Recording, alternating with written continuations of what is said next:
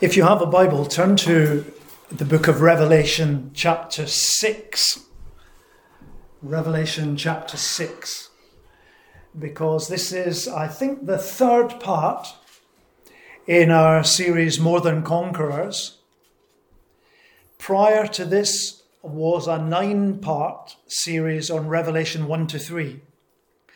And you can see all the Sunday teachings, which are basically preaches um, on YouTube, uh, YouTube Harvest Church Croydon. And then you can go on the playlist to Digging Deeper. And that's where I take the sermon, but I take the passage m- more detailed. So Sunday is proclamation. Digging deeper is exclamation, explanation. And then we do a Zoom Connect as a church where we have application and we say, um, What does it mean to me? So this coming Thursday, I will be releasing, for a, if you want the technical word, an exegesis on Revelation chapter 6. So if you're a Bible student, if you want to know about Revelation, um, then you might find that interesting. So we're going to Revelation chapter 6. We've had a wonderful time in Revelation chapter 4 Heaven's door is open. I looked and I saw an open door. So many people are knocking on the door of heaven, thinking if they fast a lot, if they go on a pilgrimage, if they uh, uh, bring their body under control, if they worship God and whatever, maybe God will open his door. God has opened the door. It's open. He's open for business. The door's open, he can hear you. The door's open, he can see you. The door's open, he can respond to you. That's all in the open door. And when we looked into heaven, we saw God's on his throne. We saw the churches there. We are represented there. The 24 elders around the throne 12 from the Old Covenant, 12 from the New Covenant. They've got crowns, they're casting them on, on the floor before their God. The living creatures are there. All of the created order, physical and spiritual, is represented. Oh, look, one looks like a man. One looks like an ox, all the domestic animals. One looks like a lion, king of the jungle, and all the wild animals. One looks like an eagle uh, over all the birds of the kingdom. And they're all there, and they've got eyes. And the sevenfold Spirit of God, the Holy Spirit, is there. And we said, Where is Jesus? And last week we went to Revelation chapter 5, and there was Jesus. We looked to turn and see him, mighty lion, majestic, powerful, roaring. And he was a little lamb, looking as though he had been slain. He had been slain, but he's still there. But this lamb has got seven horns, so watch out. Animals don't have horns for nothing. you know, tell that, you know, you're in a field, there's a bull running toward, he hasn't got his horns for nothing. Get out of that field quick. And he's got seven eyes, he sees everything. Complete vision. Eyes like flaming fire in Revelation 1. So there he was, and we were amazed because we thought the lion would take the throne, but the lion didn't. The lamb took the throne. We thought everybody will be praising the lion. He wasn't. They were all praising the little lamb. And what I said to you is, you know, sometimes a lion needs to be a lamb. Sometimes a lamb needs to be a lion.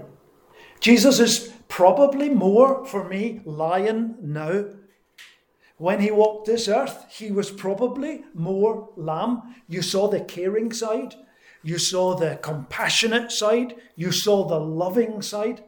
He hasn't lost that. But heaven sees him with the powerful side, with the majestic side, the holiness of God.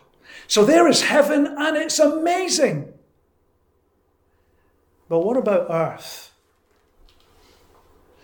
Well, the Lamb is now going to take the scroll, and the scroll represents all the purposes of God. And unless this scroll is open, God can't work out his purposes. But the Lamb is going to open the scroll, and as he opens it, we are going to see ourselves and the world that we live in, and it's not good. Revelation chapter 5. 6, sorry, Revelation chapter 6. I watched as the Lamb opened the first of the seven seals. He is able to open the seals. No one else could. He's able, he opens. Then I heard one of the four living creatures say in a loud voice like thunder, Come! I looked, and there before me was a white horse. Its rider held a bow, and he was given a crown, and he rode out as a conqueror bent on conquest. This is Jesus. Some have thought this might be one of the dark side. This because a lot of chapter 6 is about the dark side. But no, there's only one person in Revelation that rides a white horse. And that's Jesus. There's only one conqueror, and that's Jesus. Jesus has been released, he's been given a crown, and he's riding out to conquer. This is the advance, the glorious advance of the gospel of Jesus Christ. Nothing can stop it. No power on earth can stop it. No philosophy on earth can quench it. The gospel of Christ. And he's riding out to conquer. The church needed to hear that. They needed to know that Jesus is in control and he rides out to conquer. Remember, this is not a picture of the future. As we go through Revelation, I will show you more and more and more. This is not to do with the future. This is to do with the here and now, for all the way from the ascension of Jesus to his return. And yes, there will be things that will um, intensify as we get nearer and nearer the return of Jesus. But the idea of thinking, oh, this is going to happen sometime in the future, once we, once God gets all these, um, his ducks in a line, then we're going to have this. No, no, this is happening now. When the Lamb opened the second seal, I heard the second living creature say, Come. Then another horse came out, a fiery red one. Its rider was given power to take peace from the earth and to make men slay each other. To him was given a large sword. Between the ascension of Jesus and the return of Jesus, this is going to be a violent earth. This is going to, you know, John Lennon can dream all he wants about a world where everybody will love one another and where we'll have peace. It's not going to happen, John. It's rather ironic you sung it and got shot. There won't be peace. This is a violent earth. It will always be a violent earth. The more we learn, we don't get more humane, we just get better at killing one another, it feels like. And do you know God is in it? He hasn't released an enemy called Satan to do all this. It was a voice from one of the living creatures that said, Come! And the fiery red horse came. And Satan's maybe clapping his hands and he's thinking, Yeah, bring it on, but God knows what he's doing. And it doesn't take him by surprise that this is a violent earth. When the Lamb opened the third seal, I heard the third living creature say, Come! I looked, and there before me was a black horse its rider holding a pair of scales in his hands. Then I heard what sounded like a voice among the four living creatures saying, A quart of wheat for a day's wages, and three quarts of barley for a day's wages, and don't damage the oil and wine. It's a struggling earth and a struggling economy, and even in the midst of global shortages, there are people going to be drinking wine. and having olive oil. Because the poorer the world gets, the richer the minority get. This is a world that's struggling. You know, I was a very interesting program yesterday. I was listening to someone on the news, and he was saying, you know, we've applied the lockdown uh, globally in the same way, just without thinking, but you cannot apply the rules we're using here to the rules in Africa. And being acquainted personally with Zimbabwe, I know that. I know that. Because you put lockdown in Zimbabwe, people will die by the thousands because they can't eat. They have to, to go out into the market every day to sell things, to give their children bread to eat. And yes, COVID may be there, but malaria is already there. So you can't apply that rule for everyone. So there's going to be a violent earth, says Jesus. There's going to be economic disaster. When the Lamb opened the fourth seal, I heard the voice of the four, uh, the fourth living creature say, "Come." I looked. There before me was a pale horse, and its rider was named Death. And Hades was following close behind him. Not hell, Hades. Hades is the name given to the place. This is how I understand it from Scripture. It's the name given to the place of the disembodied soul spirits. So when you die, your body goes into the ground, but your soul spirit goes to Hades. And there are two parts in Hades. One is called paradise, and the other is, is called Sheol. And, and one is where the disembodied saints go, paradise. Today you will be with me in paradise. But for the others, they are in the place where that rich man was. Um, you mean rich man and Lazarus? Can't go into all of that. But death and Hades is following close behind. They were given power over a quarter of the earth to kill by sword, famine, plague, and the wild beasts. First of all, why a quarter? We'll come to that later. Um, basically, it's saying not all the world, but a large part of it, they're going to suffer from the violence, from famine, from plague, and the wild beasts of the earth. And when I saw wild beasts of the earth, I began to recognize something. Those three seals that are bringing violent earth, that are bringing economic disaster, and that are bringing death, including death by beasts, the early church would recognize it. That's us. We're suffering violence every day. We're being put to death every day. Our husbands are being kicked out of their trade unions because they won't sacrifice at the idol temples, and so they're losing their jobs, and our kids can't eat. Some of them are being marched off into the Roman amphitheatres to, to fight lions and bears. So those three seals don't just hit the church, eh, the world, they hit the church. Now we can't relate to that. That's because of where we are. But they can relate to it. They can relate to this. Yes, Lord, this is the world that we're living in, but you're telling me there's a man uh, on a white horse and he's conquering.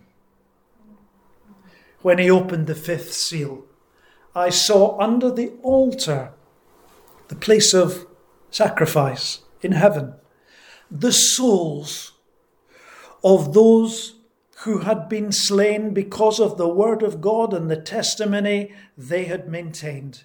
They called out in a loud voice, How long, sovereign Lord, holy and true, until you judge the inhabitants of the earth and avenge our blood? Then each of them was given a white robe, and they were told to wait a little longer until the number of their fellow servants and brothers who were to be killed as they had been was completed. That's our sermon. We'll come to it. I watched as he opened the sixth seal, and there was a great earthquake, The sun turned black like sackcloth made of goat hair. The whole moon turned blood red, and the stars in the sky fell to earth as late figs drop from a fig tree when shaken by a strong wind. The sky receded like a scroll, rolling up, and every mountain and island was removed from its place. Then the kings of the earth, the princes, the generals, the rich, the mighty, and every slave and every freeman hid in caves and among the rocks of the mountains they call to the mountains and the rocks, Fall on us and hide us from the face of him who sits on the throne and from the wrath of the Lamb. Oh, get that. From the wrath of the Lamb. Who is it that writes and says there's not such a thing as wrath? What? What? There's not such a thing as. Well, I don't really understand quite what God is. The wrath of the Lamb. The wrath of the Lamb. When will we be avenged, the saints say? For the great day of their wrath has come, and who can stand? Now, guys, I'd love to bring you Revelation 5 again. You know, lion and lamb. Do I have to go into Revelation 6? Yes, because it's there. You can't go through the Bible with a pair of scissors, cutting out the bits that you don't like. Oh, the Lord is my shepherd. Oh, we all love that psalm, don't we? The Lord is my shepherd the great day of the wrath of the Lamb has come. And, and that's the end. Now, some people like to see Revelation as a gradual unfolding in time. You don't get beyond this. Revelation 6 is the end. You can't have a world where the moon has turned blood red and the stars in the sky have fallen to earth. That's it. That's it. So when we come to seven and beyond, we're going to see it again. And we're going to see it again. And it's telling us in greater detail what's going on. So tune in. But I want to just take this verse. When he opened the fifth seal, I saw under the altar the souls of those who had been slain because of the word of God and the testimony they had maintained. We call them the martyred saints. Those who have lived in this troubled world, this violent earth, and have given their lives, why were they slain? Because of the Word of God and the testimony they had maintained. It's their fault. They were killed, and it's their fault. They wouldn't stop living for Jesus. They wouldn't shut their mouths. They wouldn't compromise. They wouldn't take the easy way out. They remained faithful unto death. You know, when I say it was their fault, that's just to get your attention. Of course, it was the others. But you know, they could have opted out at some stage. The martyred saints. And remember, John is writing in AD 90 or thereabouts. He's writing 60 years after Jesus. His brother lost his life very early on. And in the disciples, remember it was James and John and Peter and Andrew, the four fishermen. He lost his brother. He's lost Stephen, the first recorded martyr. Most of the apostles, if not all, have gone. Paul has been martyred AD 64 or just beyond. He has gone. Almost all the people that he started out on this journey with have gone, and many of them are under that altar in heaven. He knows them personally. Remember the words to Smyrna be faithful even to the point of death, and I will give you life as a victor's crown. Uh, there's a plaque on the left hand side of the entrance to Spurgeon's College. And it touches me just thinking about it because when I went there, I saw it. It was the first thing I saw when I went in. The first student of Spurgeon's College to be martyred. He was martyred in China uh, in the days of what was called the, the Boxer Uprising. And he was the first of Spurgeon's martyrs. And I thought, well, Lord, I, I don't know. you know, I don't know. But John knows them personally. And there they are. They're there because of the word of God and the testimony they had been maintained. I remember Romans 10, verse 9. If you confess with your lips, if you believe in your heart that God has raised Christ from the dead, and if you confess with your lips that Jesus Christ is Lord, you will be saved. Believing in your heart. When you believe in your heart, you take the Word of God into your daily walk. You take it into your Monday to Saturday with you. You live according to that Word. And uh, to confess with your lips that others know that you are a believer because what you have been sharing. That's why they died. But note, they aren't dead in verse 10, they called out in a loud voice. They're not lying there under the altar dead. They had been slain. Ollie, it's the pluperfect. They had been slain in the past. I looked and I saw a lamb looking as if it had been slain. They had been slain, but they called out in a loud voice. They don't even have a mouth. Their bodies are buried, their soul spirits. How do they call out in a loud voice? Because this is revelation, in it. You can do this in Revelation. They called out with a loud voice. Hallelujah. Because the Lamb lives, they live. They never died. They just lost their bodies. They just left their bodies and they went to be with Jesus. And they are safe and they are very much alive. And they're saying, Oh Lord, how long? How long? They want, interestingly enough, they want justice. I think justice, it's right to want justice. Uh, I, I prayed that the guys that stole your wallet, Stoyan, would be caught. I want them to be caught. And I want them to stand before a judge and be accountable for their crime. I'm not going to kick them. I'm not going to hate them. But I want them to stand before the court of law because Caesar does not bear the sword for nothing. I want my children and my grandchildren to grow up in a society where they are protected and where they are looked after and where the police force are integrous and everything else, because there is such a thing as justice. And where justice is denied, there is a black hole that needs to be covered. And the Lord says, Ronnie, leave it. Vengeance is mine. Vengeance is mine. There will be a day of reckoning for all of us. That's why we need Jesus. So they're waiting on that, but they're also waiting on the resurrection of their bodies. I just I feel lost without my body. It seems that they're saying. You know, I want my body.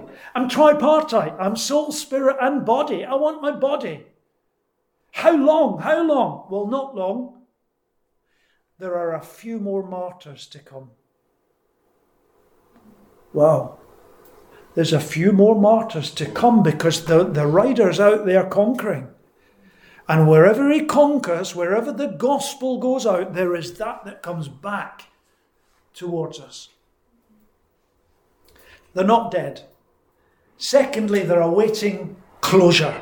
They're awaiting closure. Closure is good, closure is right. And thirdly, they're clothed in righteousness. They've got white garments to wear. I like that. I like that.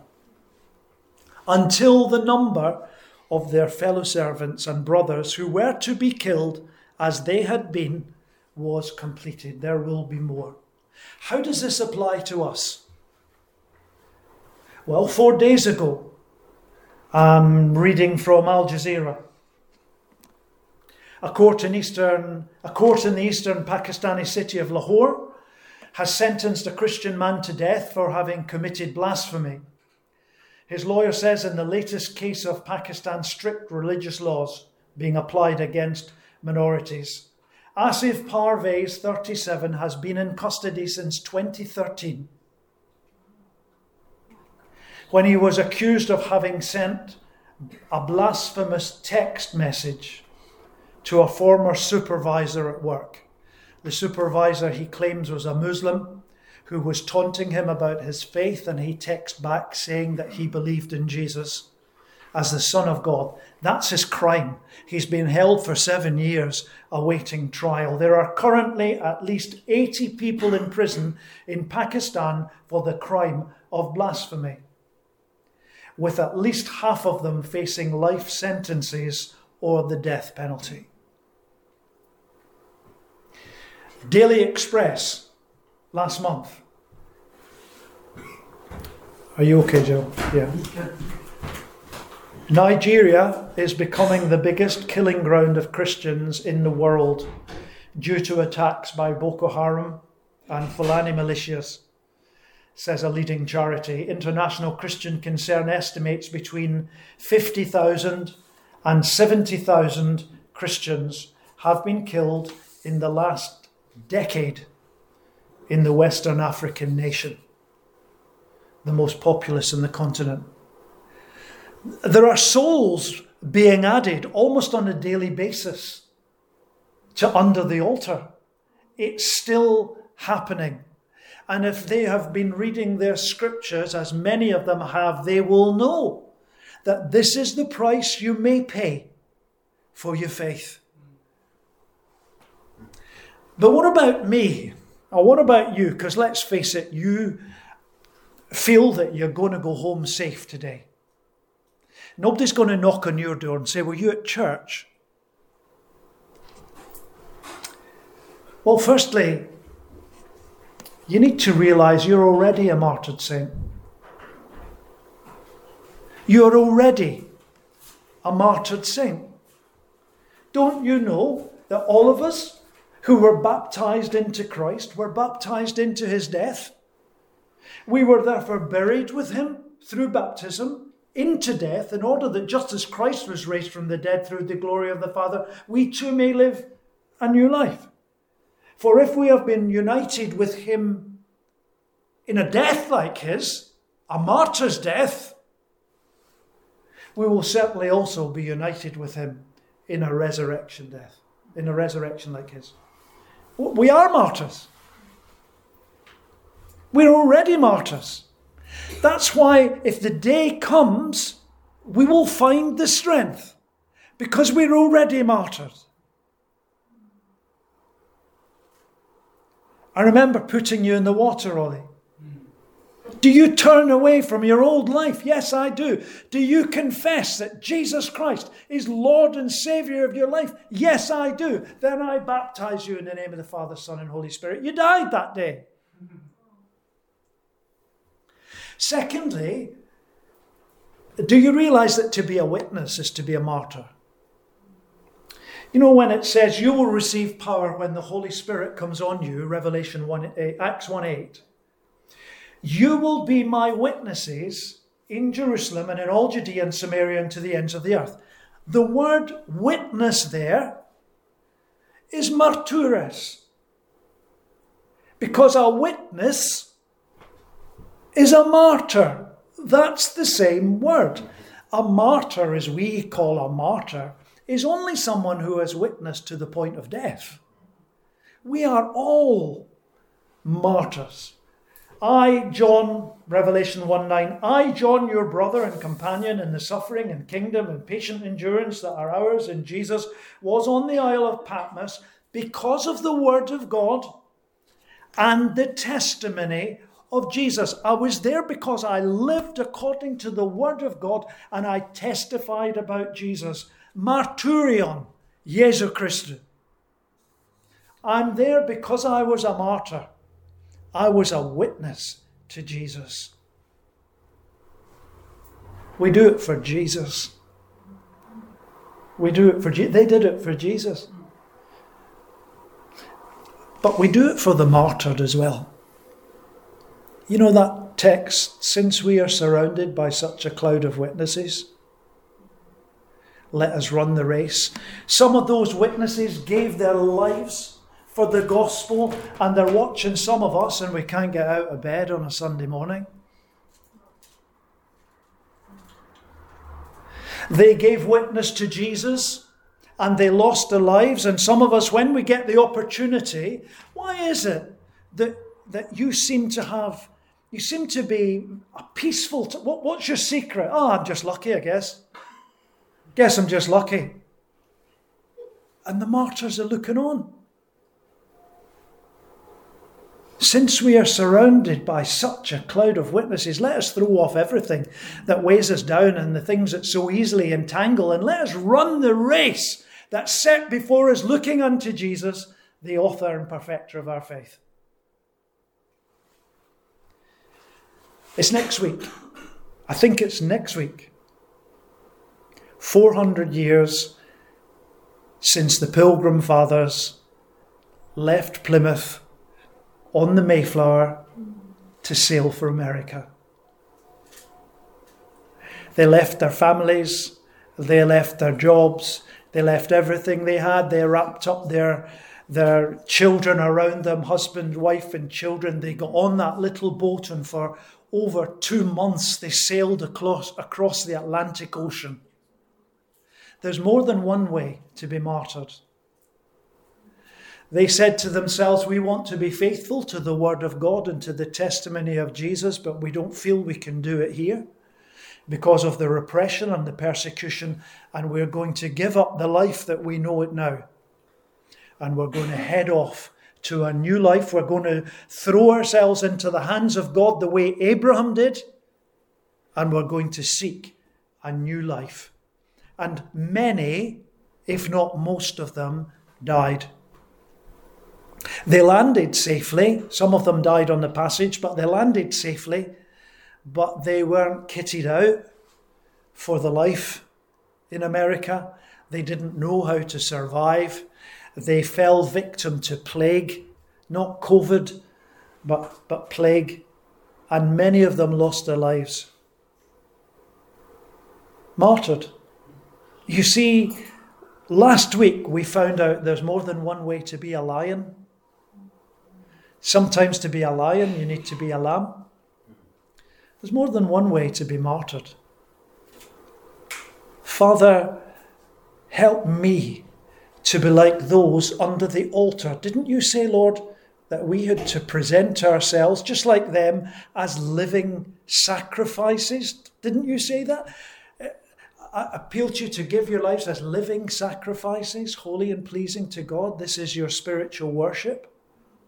So, Father, help me today, not just to honour the Lord Jesus, but to honour those martyred dead